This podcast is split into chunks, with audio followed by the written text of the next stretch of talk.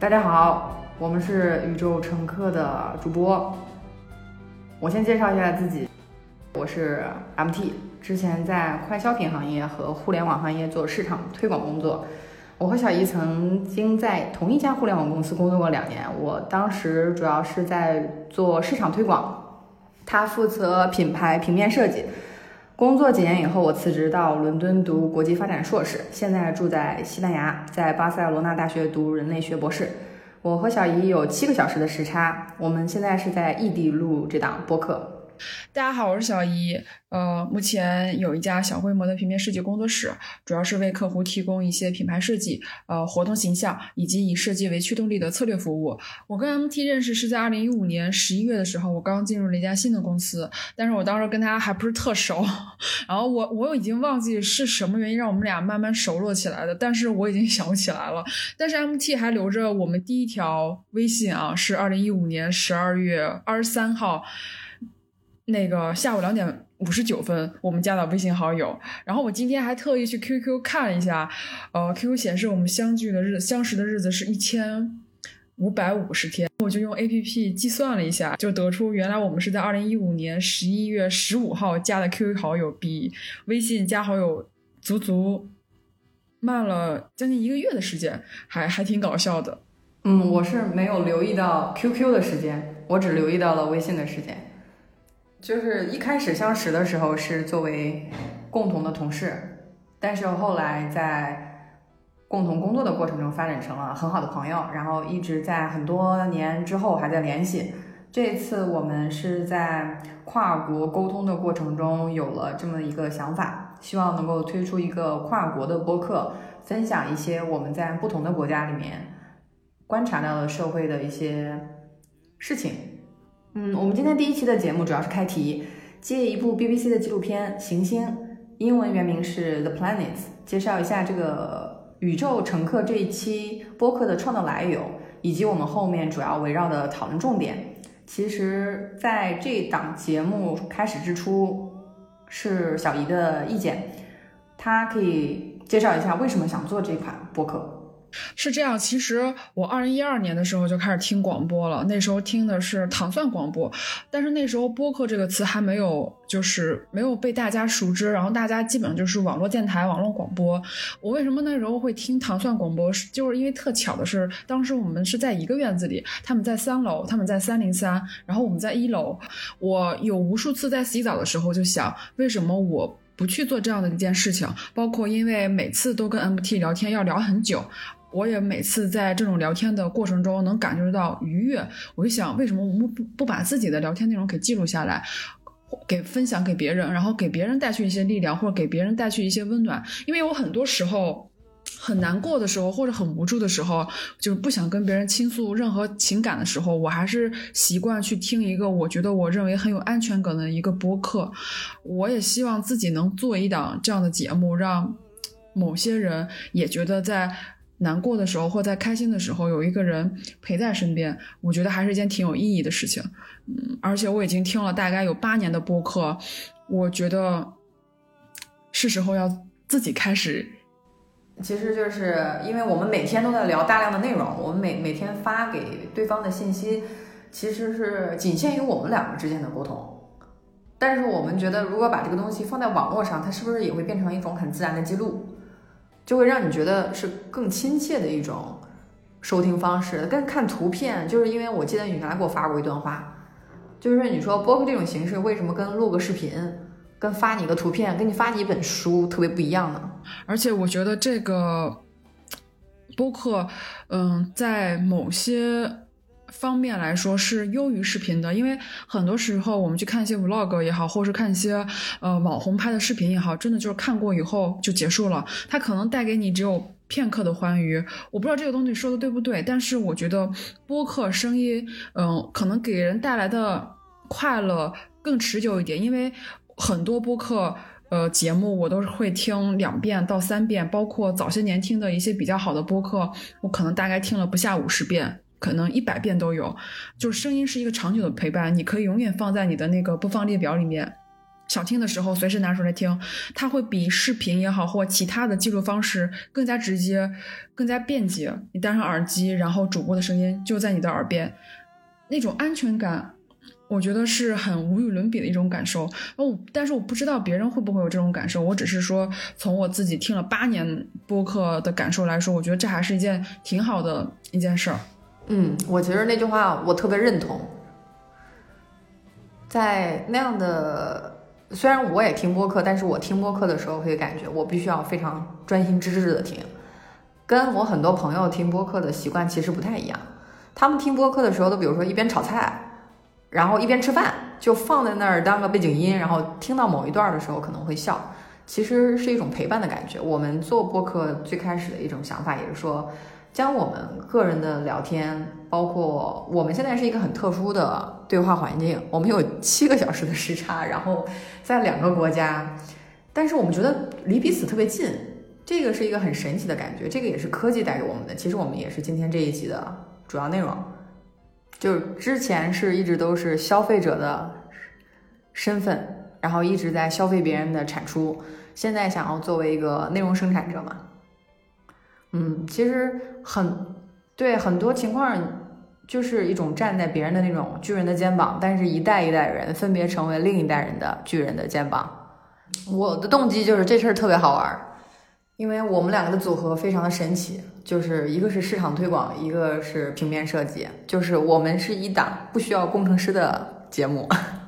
所以基本上这个架构就完整了。只要有只要有能够设计封面，只要能够写推广语的人，这个节目其实制作起来非常的快。我们在四天前才讨论说要不要做这个跨国播客，也讨论了一些中间有一些困难怎么克服，比如说时差这个问题就要互相商量。现在是巴塞罗那的下午四点半，那已经是北京时间的半夜十二点。我们就是要不断的克服这种我在白天你在黑夜的这种两个空间里面的差距。但是我觉得还好的就是我特别喜欢晚上去做一些觉得很有意义的事情。这个事情其实从开始谈聊就是谈到最后落地其实很简单，因为 M T 特别是擅长文字，然后我又是一个设计的，所以从文字从最开始的一些定义到后来的呃封面到最后的落地呃都非常的快捷，反而是一个很水到渠成的事情。因为现在各个大平台也在极力推广播客，就是没有想象中的那么难，就是你只要做，真的只需要短短一两天就可以了。一开始的话，播客我们从听其实是有一个距离感在，其实也是我们今天讨论的一个主题，就是说你在生活中看到的一些媒体和媒介渐渐的影响了你的个人生活。你会觉得如果我听很多的播客，那是不是我也我也可以做一档？我们特别推荐的一档特别喜欢的 B B C 的纪录片《行星》。我在最开始看《行星》的时候其实感觉非常的震撼，因为它是一档建立在最新发现的纪录片，就是它出现里面很多的画面和图画都是在一八年、一七年才被电脑合成出来的。比如说，我们以冥王星的大气层为这么一个封面图的一张照片，它在五年前这张照片是不存在的。我们想象中的对冥王星的它到底是什么样子，其实我们没有一个概念。但是现在我们把它作为了这档节目的背景图，也是想说明我们很多信息是在逐步的明朗之中。这个播客可能就会成为我们一个全球居民的一个未来展望，我们都不知道未来会怎么发展，其实就是在互相沟通信息的时候突然有了很多的灵感。比如说，我能不能去日本住一段时间，然后日本对于什么样的人可以拿到永居卡这件事儿，他的观念一直在改变。之前的几年呢，日本说你必须要交足十年的税，你才可以申请永居证明，但是现在它分别推出了一个一年的和三年的高级人才引进计划。就如果说你在三十五岁之下，如果你会说日语，如果还会说英语的话，然后拥有本科学位以上，其实它会给你一个特殊的优惠条件。在这个过程中，如果说一个国家通过这样的国家政策，它能够调整自己对外国人的接受程度的话，我觉得对我们个人来说是一个启发。我们个人是不是也在不同的人生阶段需要重装一下自己的技能，比如说新学一门语言，或者是重新选择一个专业再去进修，这些都是有可能的。因为现在这个社会是一个全球连结的社会，我们通过过去的几年旅行走过的一些国家，每次都比较震撼，回来以后跟朋友分享，结果发现朋友会带着你的这份经验去往更多的国家。那我们也是在过去的几年，包括你自己一个人去了几次日本了，然后你自己一个人去的俄罗斯。那我记得最早的时候，我是跟你分享我一个人去香港，就是我的毕业旅行的事情。我们在彼此分享的过程中，其实我会觉得你你会带着我当时个人去旅行的一些勇气，然后你再出发的时候，其实你去了俄罗斯的那件事儿对我启发就特别大。后来我一个人就去了欧洲，就是待了三周，这个是我以前觉得自己做不到的事情。但是你一个人去的贝加尔湖，然后一个人站在那个冰面上，还在俄罗斯给我写明信片，这些东西其实早期可能是我启发了你，但是你后续做的一件事情给了我更大的可能性，这个是我其实觉得很有意思的一件事，有点像是互相启发，然后这个过程是没有尽头的。哦，我我们可以聊一下，就是我在英国读书的时候，你来英国看了，来英国看我看了两次还，然后在这个过程中，你的比如说，其实我觉得你会特别喜欢伦敦，你喜欢伦敦的程度可能要高过我。是的是的，我我到现在依旧不减，就是这个东西能够持续两年以上，我觉得这就不是说单纯的是一种，嗯，它不是一种就是特别突然或是特别特别特别没有理智的，就是如果说这种持续的喜欢能达到两年左右，我觉得这个东西肯定就是内心一种跃跃欲试，就是我积攒了很多热情，我就是要做到这件事情，我就是要去，呃，就算不管牺牲什么，或是不管去了以后不喜欢了也好，但是我就想去，我非常想去体验，不管是一年后现在还是说三年后五年后，我都想去那儿体验。但当然这个体验并不是说我要永久留在伦敦，或是我要拿到伦敦的绿卡跟英国人结婚，不是这样，我只是想更单纯更更纯粹，花更多的时间去跟这个城市接触。我第一年去的时候特别兴奋，就是哇，原来原来生活是可以这样的，没有人关心你，你反而觉得自己特别自在，你突然突然觉得你自己活得像一个人一样，因为没有人关心你，你的职称是什么，你一年年薪是多少啊，你你怎么还没有买车，你怎么还没有买房，你怎么这个年纪还没有结婚。我觉得去了那里你就是一个崭新的人，就是没有人在意你是谁，或是你你想成为谁，就是你是一个很活生生一个人而已。而且我在那儿感觉就是很自由，我就每天都很开心，所以我第二年又去了一次，反而更喜欢那个城市，就是那种感觉会让感觉像碰到一个初恋一样，就那种小鹿乱撞的心情能够持续两年以上。包括我现在还感觉每次看去英国的照片，我都感觉天哪，真太美妙了，太开心了。就怎么能有一个像一个极乐世界一样的一个地方。对，你可别忘了在英国我带你去海德公园看狗看鸽子，然后你当时给我起的外号叫教练，你说我练你了，就是要每天走很多的路。但是你会发现在伦敦的时候，之所以我们能感觉到这个城市为什么没有那么多浮躁的一些背景的杂音，是因为每个人生活它都是一种让自己舒服为标准的，他不会说今天我一定要坐车去哪哪哪个地方，他没有这么一个既定的计划。包括我们在海德公园碰到那个人在遛狗，我们跟他聊了十几分钟以后，他要去抓另一只狗的时候，他就直接把手里那只狗的绳子交给我了，让我先牵着。这个在就是在当时对我来说是一个非常大的信任，就是他能相信我能拽得住那条狗。是的，而且就是他不会排斥陌生人，他会对每个人都非常的友好，就好像大家本来就是朋友，虽然说我们才第一次见面，但是你就感觉交流起来会非常舒服，你不会像在国内感受到那种啊，我不认识他，我不想多管闲事多多管闲事然后我也不想去跟一个陌生人尝试去沟通，我只想赶紧的去把我这段路走完，或者我赶紧的要去到达我的目的地。但是在国外就不是，你会发现人跟人之间的距离是很短的，就是你可以很信任对方，然后对方一个微笑也好，或是一个一个举手投足也好，你就会感觉到人跟人之间那种感觉是很近的。但是在国内就不是这样，呃，当然我不是抨击国内了，我就觉得就是纯粹对于我个人之间的一种感受。嗯嗯，它是作为你作为一个短期旅行者，就是每次只待十天半个月，对，所以说你会有一个非常集中的体验，就是你在哪儿，可能说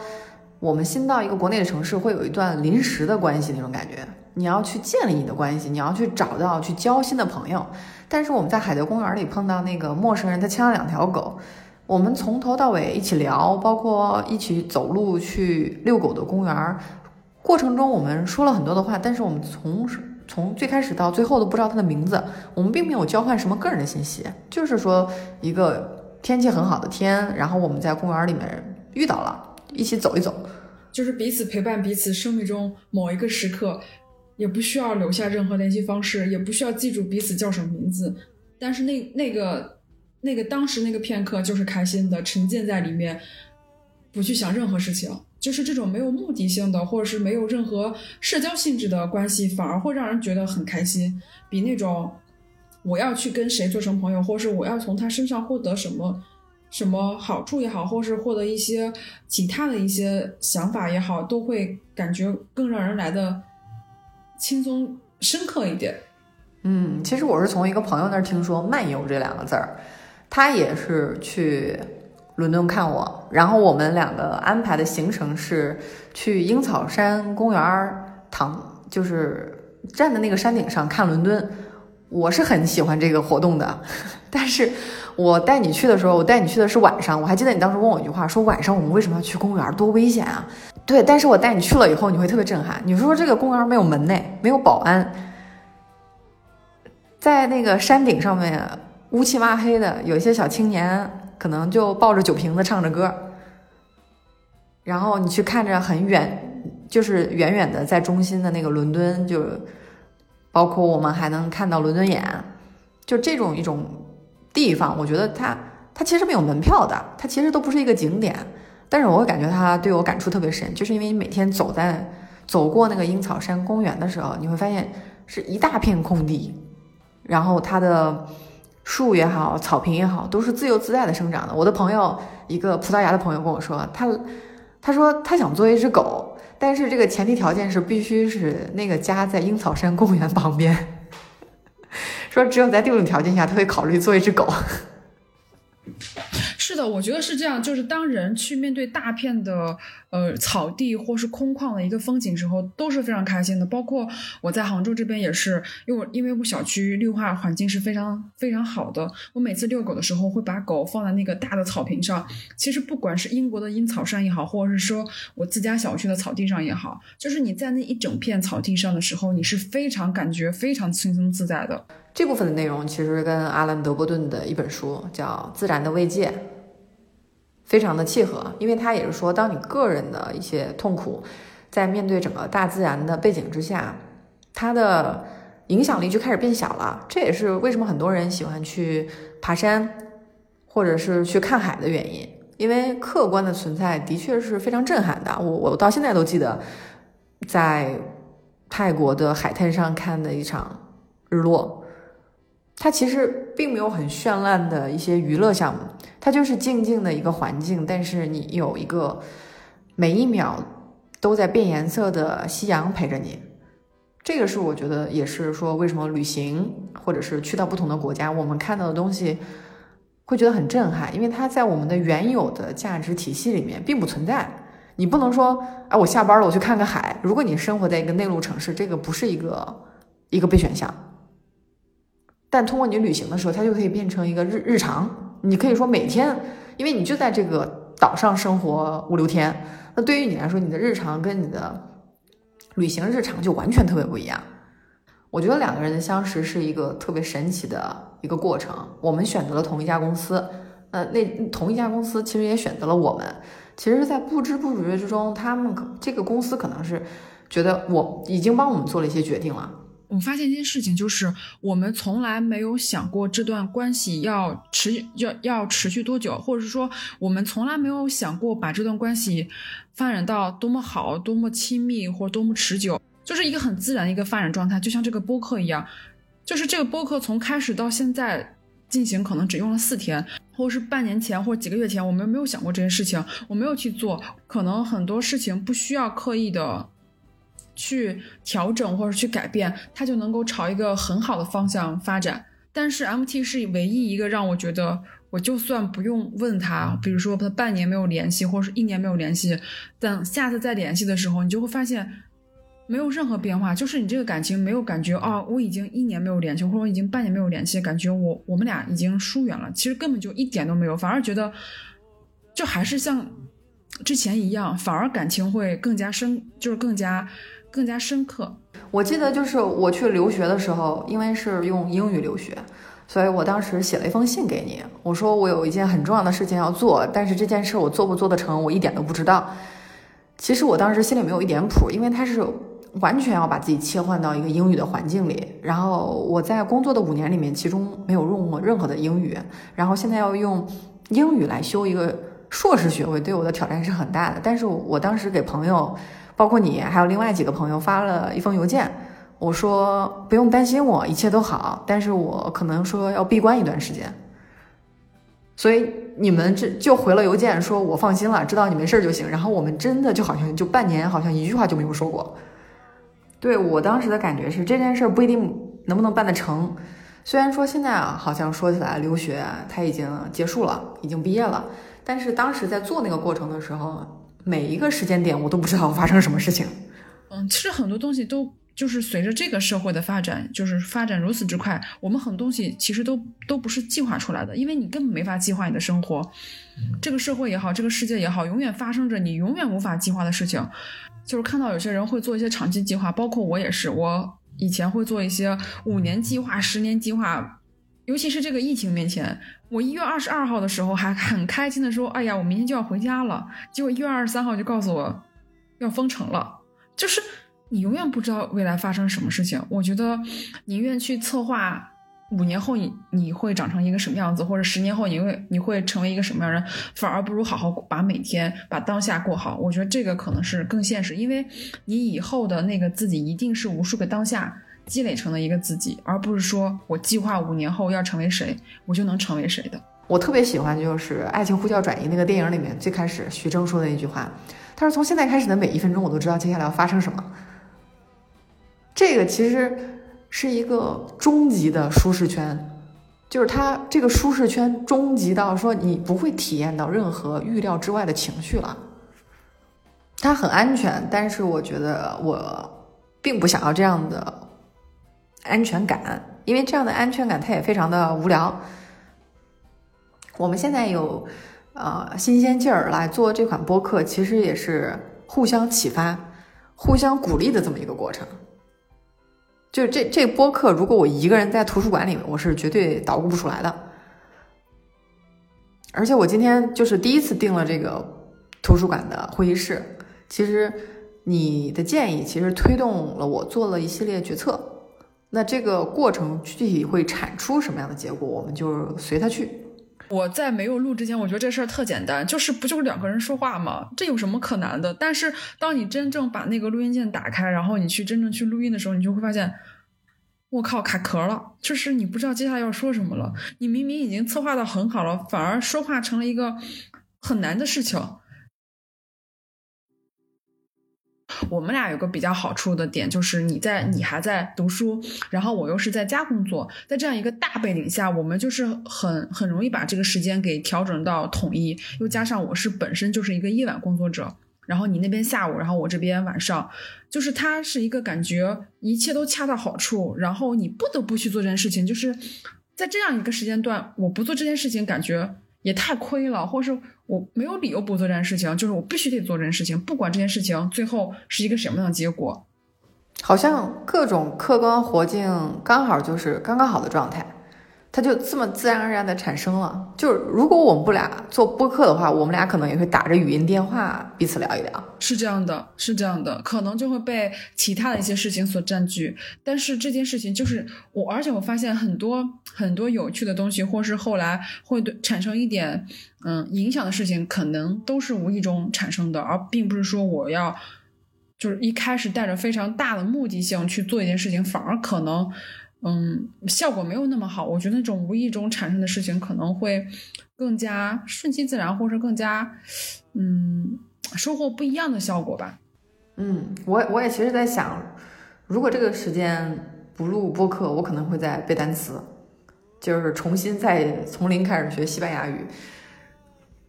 它其实会产生不同的平行空间。那其实说两个人就是真的是一拍即合。这样的一个想法，他做做的如此之快，其实因为他很多东西我们已经提前在想了，而且可能说他之所以能聊得这么轻松，可能就是因为我们没有任何期望，我们希望带被这个播客引导到一个方向，就看观察着他，就像一个宠物一样，你陪着他，然后你是没有办法预料他怎么去叫，或者是什么时候生病了，它其实是一种陪伴的作用嘛。是这样的，就是包括因为我们平时也在做这件事情，只不过平时做这件事情时候没有录音而已。就是我们现在这个对话跟我们之前那个对话是一样的，只不过就是之前没有看那个录音键。你还记得咱们俩当时吃完午饭，然后在园区里面会散步一下？其实那个时间段是特别出乎我意料的。我很多时候比如说一个人在伦敦或者一个人在西班牙的时候，还常常想起那个时候，就是那个时候也是一个刚刚好的状态。你想我们的，你想你要每天见到一个人，我现在是没有办法每天见到你的，但是当时我们在同一个办公室工作，其实我们都会有一个很明确的目标，说今天我要去上班，但我没有一个想法说今天我去见小姨，而且我吃完饭以后我们两个去买一杯咖啡啊、呃，回去边走边聊。我有时候看到我相册里面我们俩端着咖啡那个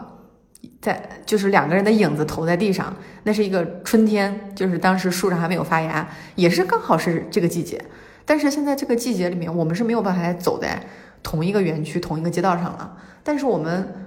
在做另外一件完全不一样的事情，就是我们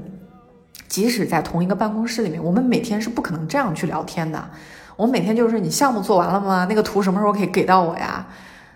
我觉得我们找到了一种呃更科技或者说呃，这个互联网带给我们了一种新的连接方式，只不过就是连接方式不一样，但是我们做的事情一直都没有变。交流沟通是我们一直一直在做的事情，不管是在什么时候，不管是在夜晚也好，或者在清晨也好，在开心也好，在不开心的时候也好，我们一直在交流，这个这个事情是永远都没有变的。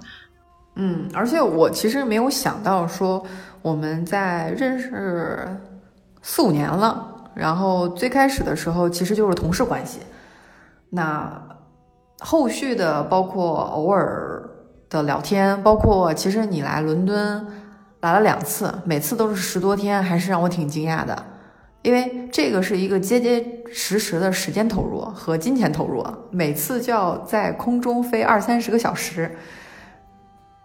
它其实是一个非常远的地理距离。但是你说你跨越了地理距离以后，两个人就会说我我们现在在伦敦呢，然后你说我昨天还在杭州呢。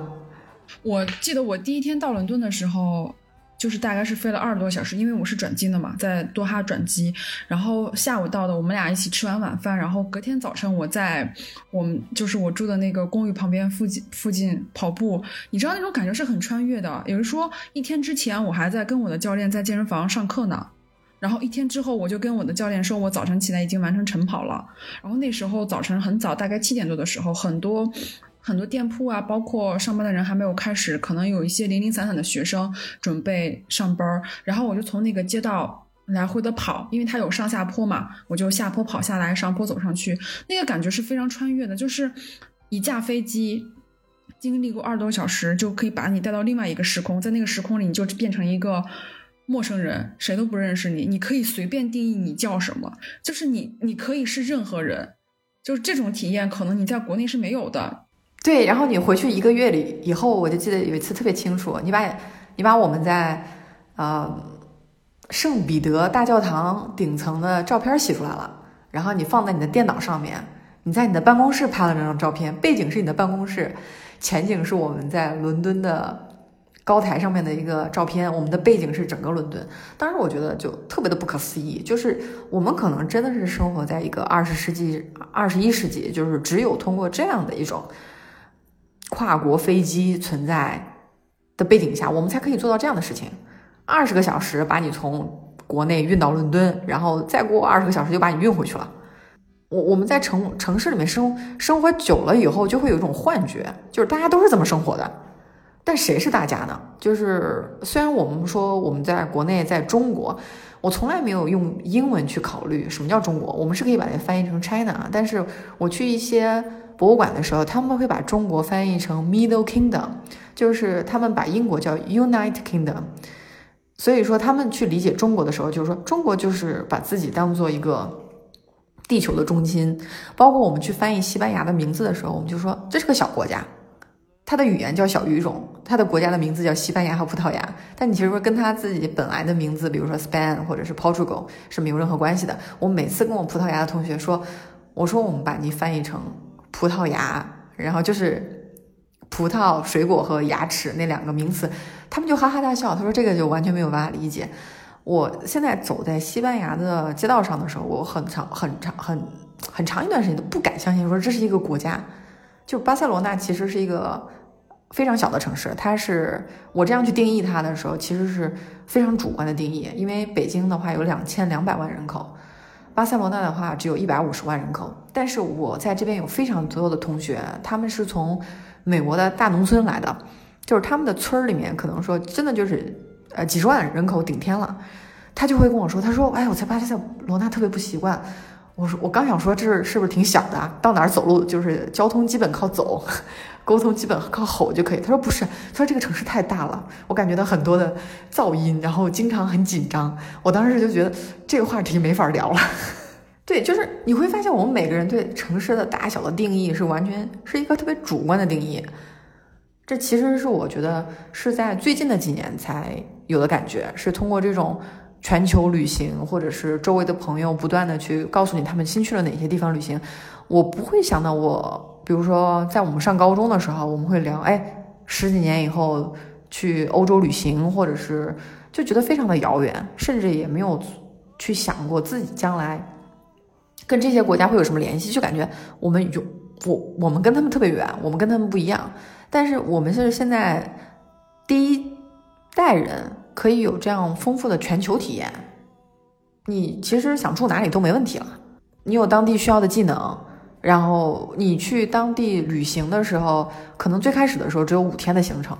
但是你结束了这五天行程，包括我相信你回到杭州的时候，你也在想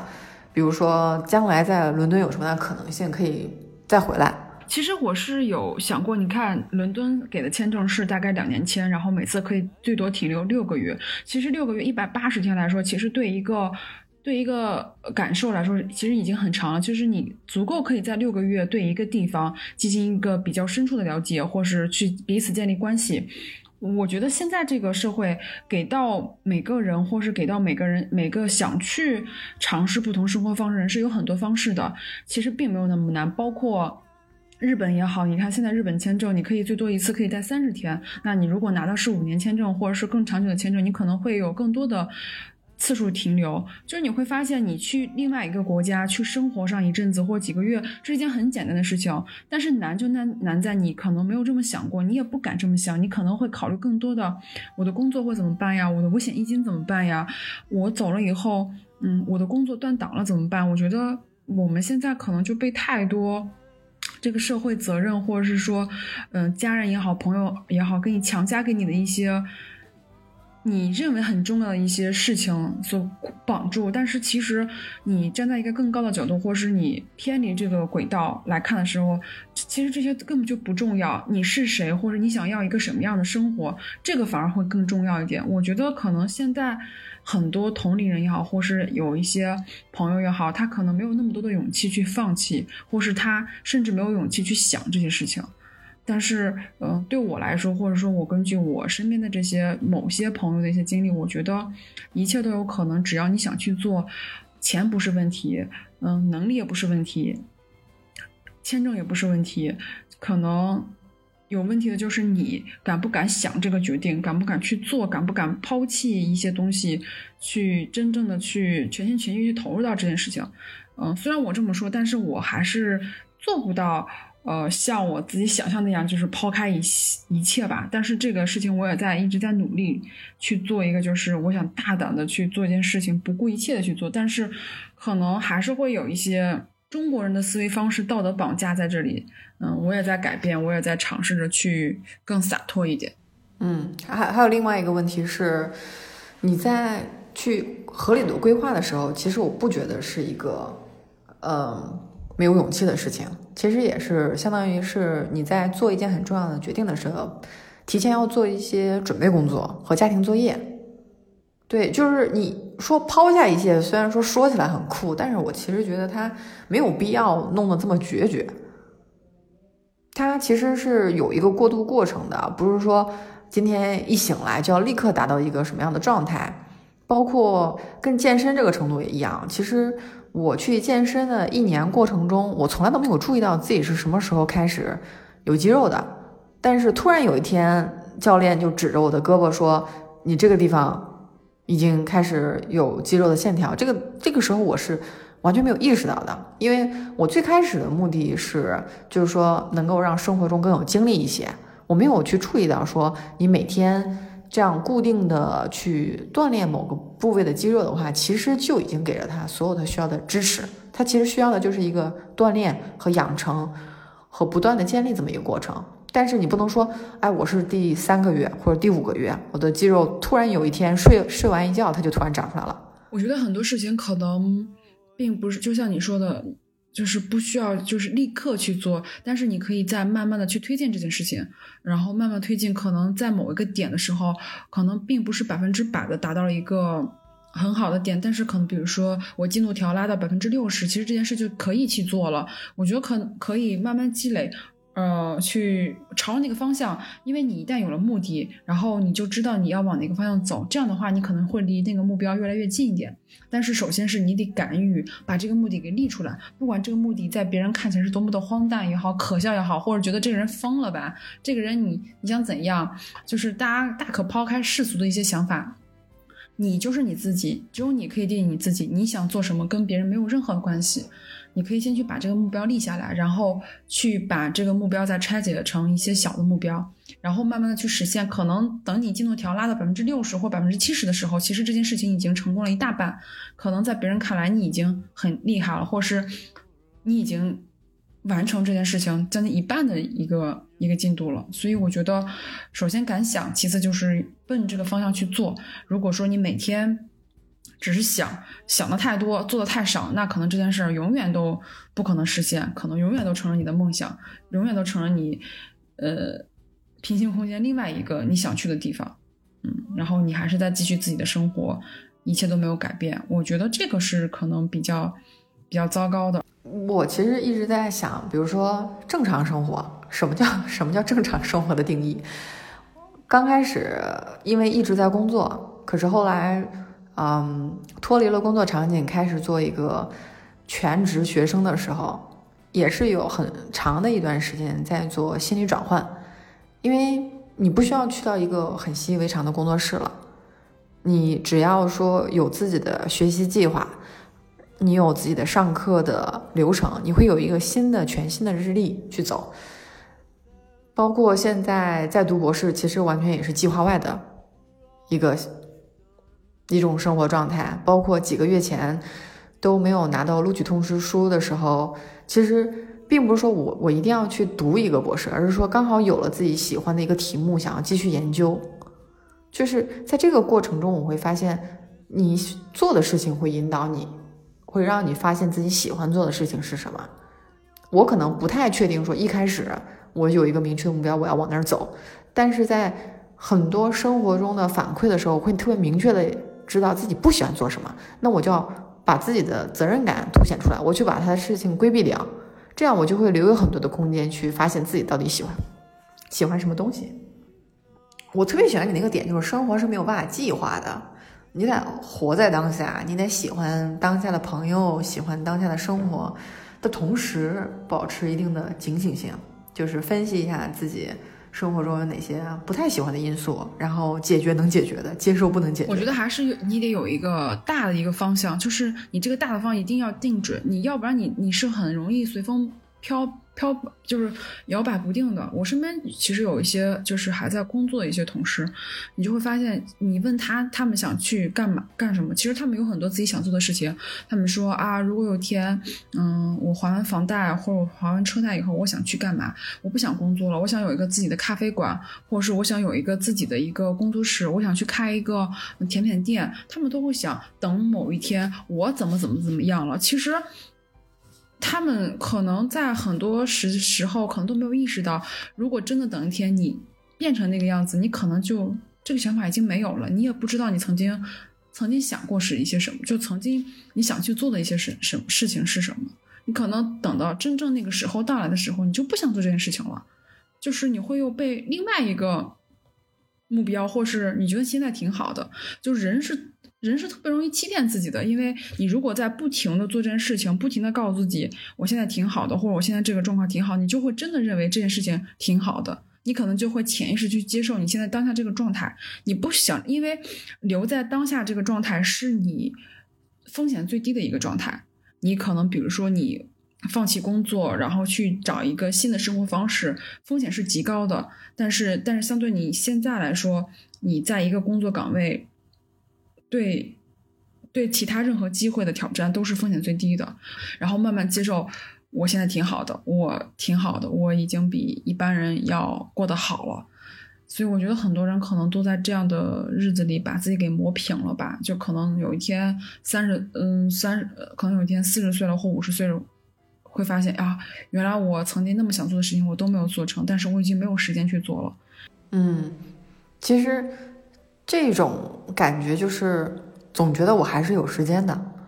但是我们包括这个名字叫宇宙乘客的来由也是说，我们都明确自己的出生日期，但是中国文化是一个特别不提倡说你去提及死亡和讨论死亡的这么一个文化，我们我们希望来避免讨论这个问题，就好像它假装不存在一样。但我觉得死亡其实是生活中非常重要的一个课题，就是你你仔细想一下，我其实觉得死亡它是一个保险栓一样，它是一个人类社会的保险栓。因为如果你想象一下，如果人不死的话会变成什么，就是现在一个特别火的奈飞的剧叫副本，前两天跟你聊过，它讲的就是如果你有足够的钱，你是可以把自己的意识下载然后重装到另外一部躯体之上，它其实就是变相实现了如果你有足够的财富，其实就可以重置自己的副本，然后一直延续下去。那么它其实就丧失了人类社会里面不断的重新洗牌的这么一个结构。你想，如果说法老王，埃及的法老王几千年前到现在还活着的话，我们可能就不太会有各国的什么跨国教育啊什么的了，就直接让你在本地当一辈子奴隶，那是最好的安排。就是一旦你人可以永生的时候，你会发现你没有什么优先级了。如果说如果对如果说给你一个真的是就像彩蛋一样，有人真真的可以允许你活永生的话，你会发现你要突然要干嘛呢，就好像什么都无所谓了。因为你只要想，你就可以慢慢的把一件一件事都做，但同时就是因为它没有截止日期，所有的事情都可以往后拖了。所以我有时候有一句玩笑嘛，就是说只有 deadline 是最终的生产力，只有那个截止日期才会推动你去做一些东西。就是当你去问自己的时候，说假如说我三个月以后一年以后就在这个世界上不存在了，那我还会做我现在在做的事情吗？但如果说你的答案是不的话，那就有点危险了，那就是那你现在在干嘛？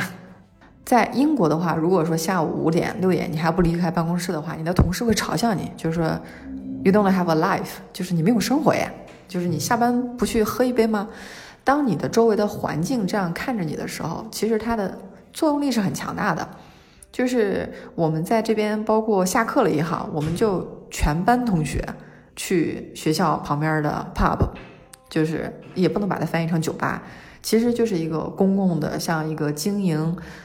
酒水的星巴克。它在这么一个环境里面，我们我其实体验了一种前所未有的同学关系。那在读这个硕士的过程中，其实很多同学都是有十年二十年的工作经验，我也很震惊，我说我可能有五年工作经验，已经算是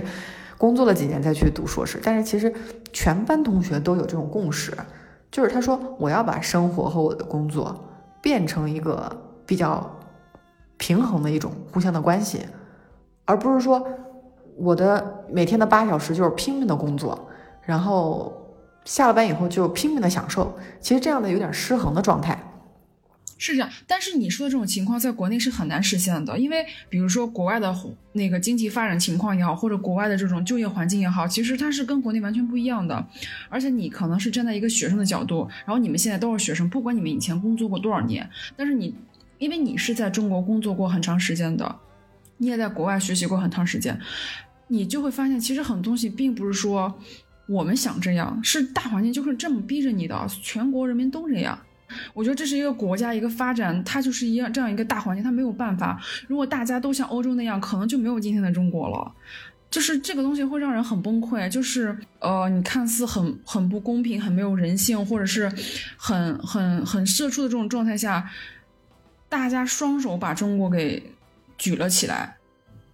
我但是但是我们又不能说站着说话不腰疼，既要想要经济好，又想让大家生活工作平衡，那我觉得这个也是有点悖论的。所以很多人可能在嗯上海也好，或深圳也好，这种一线城市，很多人在寻求一种嗯自由职业，或是一种更开放一种工作状态，而不是说我去加入一个集体，或者加入一个团队，或者加入一个公司去做一些我每天都做一些很不开心的事情。我觉得也很多年轻人在尝试去找一种更好的平衡，并不是说我去减少工作时间，而是说我想用同样的工作时间，同样多的工作时间去找一份我觉得有价值，对我来说有有价值感，或是让我能感觉到我个人存在的一种一种工作，而不是说去公司去做一些 P P T 也好，或者是今天去改一个白色banner，明天改成一个蓝色banner，这这种看起来很没有意义的事情。那我觉得很多青年人或者是当代的年轻人也在尝试看有没有更好的一种工作状态。嗯，相比如果说国内反而变成了像国外或者像欧洲那样，每天五点下班，可能大家真的就喝西北风了。就是你不喝西北风，你可能家里人也得跟着喝西北风，因为他的房贷车贷根本没有条件要求他五点下班，他怎么能赶五点下班呢？你可能你一个月五点下班，你可能年终奖就没有了，可能年终奖的八万十万块钱对你来说还是挺多的，可能对他来说就没有了，他不可能冒这个险的。我其实特别喜欢你那个定义，全国人民。比如说我现在在国内，然后我平常也会接触很多人，可能不同的圈子啊，金融也好，互联网也好，或是一些快消行业，一些外企，然后身边也会有很多不同行业的人，嗯，然后可能做一些各种好玩的事情。然后你在国外，然后你可能遇到更多不同人种、不同种族、不同信仰的人，你可能经历会更更加更加丰富一点。然后我们就来交流一下彼此的一些生活中的一些呃，开心的事情也好，或者是一些糟糕的事情也好，就是当做一个日常的一个记录，像记日记一样，然后时时刻刻的分享一下自己的一些观点，或者是一些看法，或者是一些愤怒也好，一些开心也好，然后能够给听众带来一点一点，哪怕是有一点点启发，或者有点陪伴的感觉，都都是我们想继续把这这档播客做下去的一个一一个点。虽然我们没有太多的一些呃专业知识理论呀，或是一些很很哲学或是很很有道理的一些大道理，但是我们就想单纯的记录一下，没有太多的一些教育的意义啊，就是可能就想陪伴大家在某个下午，或是某个做饭的空间，某个擦地的空间，或者某个遛狗的时间，听两个人在这儿聊一会儿天儿，可能会激发你一点想法，可能会给带给你带来一点思考。那如果什么都没带来的话，可能至少嗯有人陪着你。另外就是我们毕竟聊的是未来生活方式实验室，所以它的主要的一个关键词就是未知，因为我们也是在不断的沟通的过程中分享在生活中遇到的朋友的生活方式，包括我们每每次看新闻的时候，其实会看到各个国家推出不同的政策。我们每次更新信息的时候就说哪些哪个国家有电子签证，这些电子签证这四个字我觉得就是一个很新的发明，那我们之前可能连护照都是没有的，到现在可以发展，比如说到将来可能说你刷个手印就可以到处走了，这些都是可以预见的未来。所以说建立在这种如果能全球飞的情况下，讨论一下接下来的生活可能性，其实就是不断这个播客不断记录不断讨论的一个意义所在呗。是这样的，包括其实我们有很多共同朋友现在其实都已经移民到别的国家去了，其实可能有的是一些真正移民，有的是因为一些工作的签证的问题，都在现在在别的国家生活。其实当你身边有很多人去选择这种跨国生活的时候，你会发现其实这件事情并没有那么难，其实它是一件很容易的事情，并没有想象就是说我今天在中国工作了二十年，我接下来要在美国工作五年，或者接下来要在加拿大生活。其实对一些普通人来说，这是感觉这个生活太遥远了，就是我怎么可能一下子就去美国，或是一下子就去加拿大呢？但是对于某些人，或是对于某些行业的人来说，这就是日常生活中的一环，它很平常就发生了。其实我觉得大家要抛开这种固有的思维，呃，比如说我现在在杭州，但是不一定我永远都在这个地方，我可以去上海，我可以去深圳，我可以去任何我想去的地方，没有人可以阻挡我去探寻，嗯、呃，新的感官或者新的刺激的或者新的生活，只要我想我我可以去任何地方，我不会被任何东西给那个搅拌住。包括 M T 也是，他可能现在在西班牙读博士，他以后可能在欧洲某个国家，或者在拉丁美洲，或者在美国，或者在美洲，他可以在任何地方，只要你想去，你可以在世界上任何一个地方，没有那么多限制，或是没有那么多不可思议。这个世界已经跟之前完全不一样了，他会给很多普通人很多机会，但是前提是你你要勇敢的去想，要勇敢的去放弃一些事情，勇敢的去承担一些你放弃之后的一些后果，其实没有那么难。嗯，而且包括你在一旦出国之后，你比如说你的朋友可能分别也是各个国家来的外国人，你们会组成一个外国人的群体，那他们的生活，其实我在听他们的故事故事中也得到了很多的启发，然后这些故事我们可以留着接下来的节目慢慢聊，比如说我们有一期就可以专门聊在英国感受到的一些信息，或者说我们现在在西班牙，我们可以分享一些在这边可能说社会上一些特别的东西，比如说这边有一个词叫 siesta， 就是午睡的，每天下午两点到四点，整个街整个全城是空空的，就是很大部分人百分之九十人就就全部回家睡睡午觉去了。我在这边看一些超市的营业时间是从早上九点到下午一点，然后从嗯，可能是下午五点到晚上八点，它中间是有四个小时是不营业的，这样的一个日程表在国内的超市是不可想象的。而且因为西班牙有非常多的中国人开的超市，所以中国人的超市星期天是不休息的，这个也造成了当地的一些西班牙的店主对于中国店主的不满。它虽然是本地的一些冲突，但我觉得非常对我来说非常的有启发，就是我们是苦干的民族，我们是相信一份耕耘一份收获的民族，但是我们在西班牙的人眼里面就是太不会享受生活了。所以说我也在不同的学习，然后不同的跟他们对话，去了解一种生活的平衡，其实是需要很多对谈的。我们不是说你的方式生活好或者我的生活方式好，而是说通过不断的交流找到自己比较舒适的一种生活方式。我们还是希望大家在这样一个社会里能够活出更多的一些可能性，因为在这个嗯，我觉得是我觉得个体的丰富跟多样性是这个混沌时代的红利，我觉得每个人都有机会抓住它，并且去创造一个更好的一个自己。嗯，就是把整个生活当做一个实验田一样，去不同的生活状态种点不同的作物，这样的话等它长出来的时候，你会发现可能说最终观察那个果实的时候是你完全没有预想到的，也是给生活留很多可能性的一种前提。如果你不去事先的把这块实验田空出来的话，那最终长出来的只能说是你预期好的一个结果。嗯，就是在未知中不断的去探索，同时的话保持跟外界的沟通，其实交换想法，这个是一个很很有意义的一个过程。嗯，这期节目我觉得录到这里其实就差不多了，那我们今天就结束吧，我们现在就可以放片尾曲。好，就这么，再见，下期节目见。